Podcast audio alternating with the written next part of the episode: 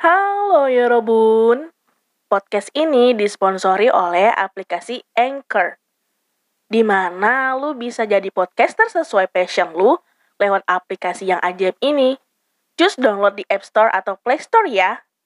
Sekarang selamat mendengarkan Bangku Podcast. Karena apa? Karena kita perlu sembuh agar tumbuh. Selamat mendengarkan.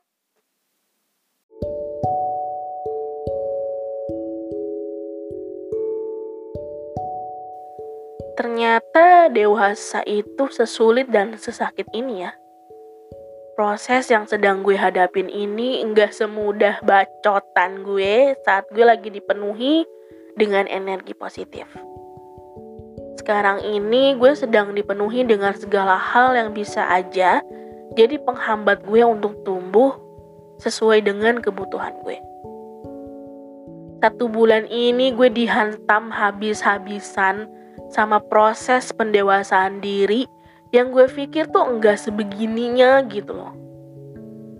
Bulan Februari ini tuh benar-benar mengajarkan gue bahwa proses menjadi dewasa itu memang harus sesakit dan sesulit ini. Iya juga sih, kalau misalnya enak ya pasti semua orang udah dewasa di waktunya masing-masing, iya kan? Makanya menjadi dewasa itu tuh kalau gue pikir tuh sesuatu privilege yang mewah banget. Dan ketika lu udah bisa sampai di tahap itu, wah itu luar biasa sih. Pas lu aware atau sadar akan pentingnya kedewasaan aja itu udah jadi langkah kecil yang baik dan benar gitu kan. Terus apalagi kalau lu udah berada di titik dewasanya lu, itu amazing banget. Nah, gue sekarang lagi di titik langkah-langkah yang sedang gue ambil. Walau kadang tersandung batu, ketusuk paku, diam sebentar untuk sekedar ambil nafas dan lihat sekeliling gitu.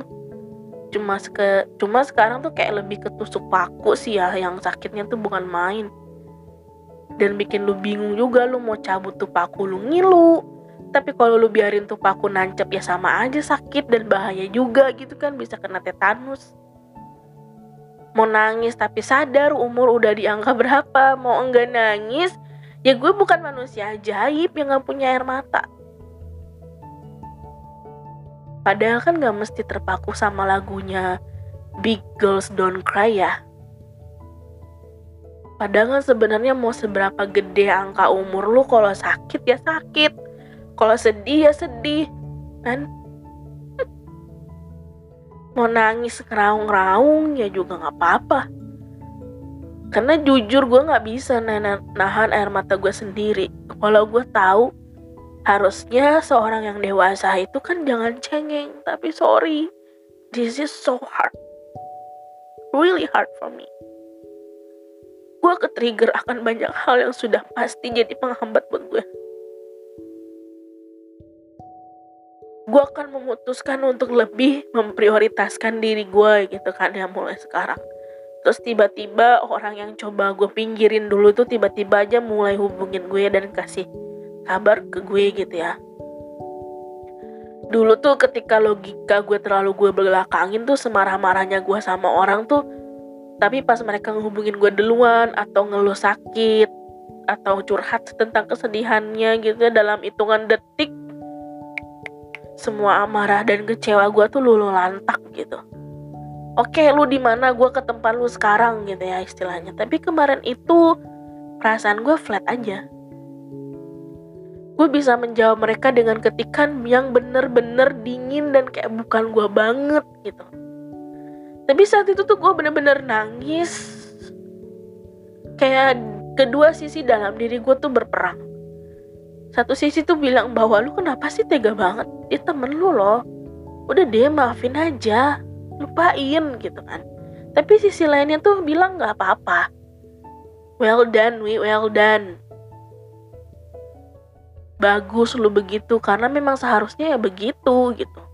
Bener-bener bikin gue jadi bingung gitu kan, am I right doing this? Kalian pasti bakal ngerasain deh ketika kalian mencoba untuk be better, lebih baik, tapi tiba-tiba di pertengahan lu sedang doing great atau proses itu ada aja batu sandungannya yang bikin lu jatuh.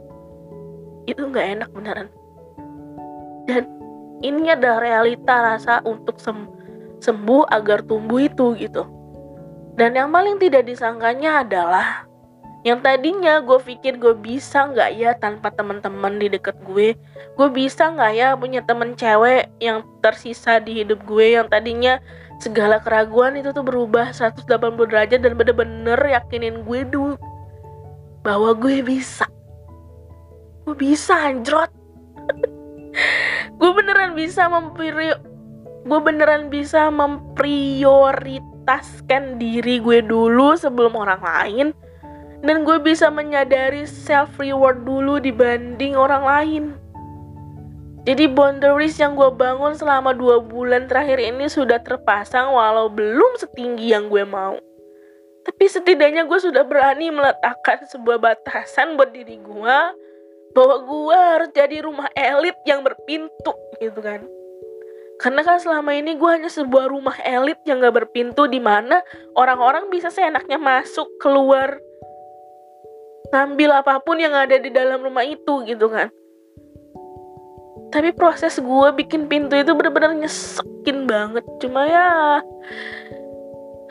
I'm getting better. Gue juga udah benar-benar meyakinkan diri bahwa memprioritaskan diri sendiri itu gak pernah ada rugi dan gak pernah ada salahnya juga. Justru itu udah keputusan yang tepat gitu loh. So ya intinya adalah di proses pendewasaannya gue ini, gue udah memaafkan orang-orang yang gue tinggalkan. Tapi setidaknya gue bisa kasih juga hukuman ke mereka. Apa hukumannya? Ketidakpedulian gue. Bye.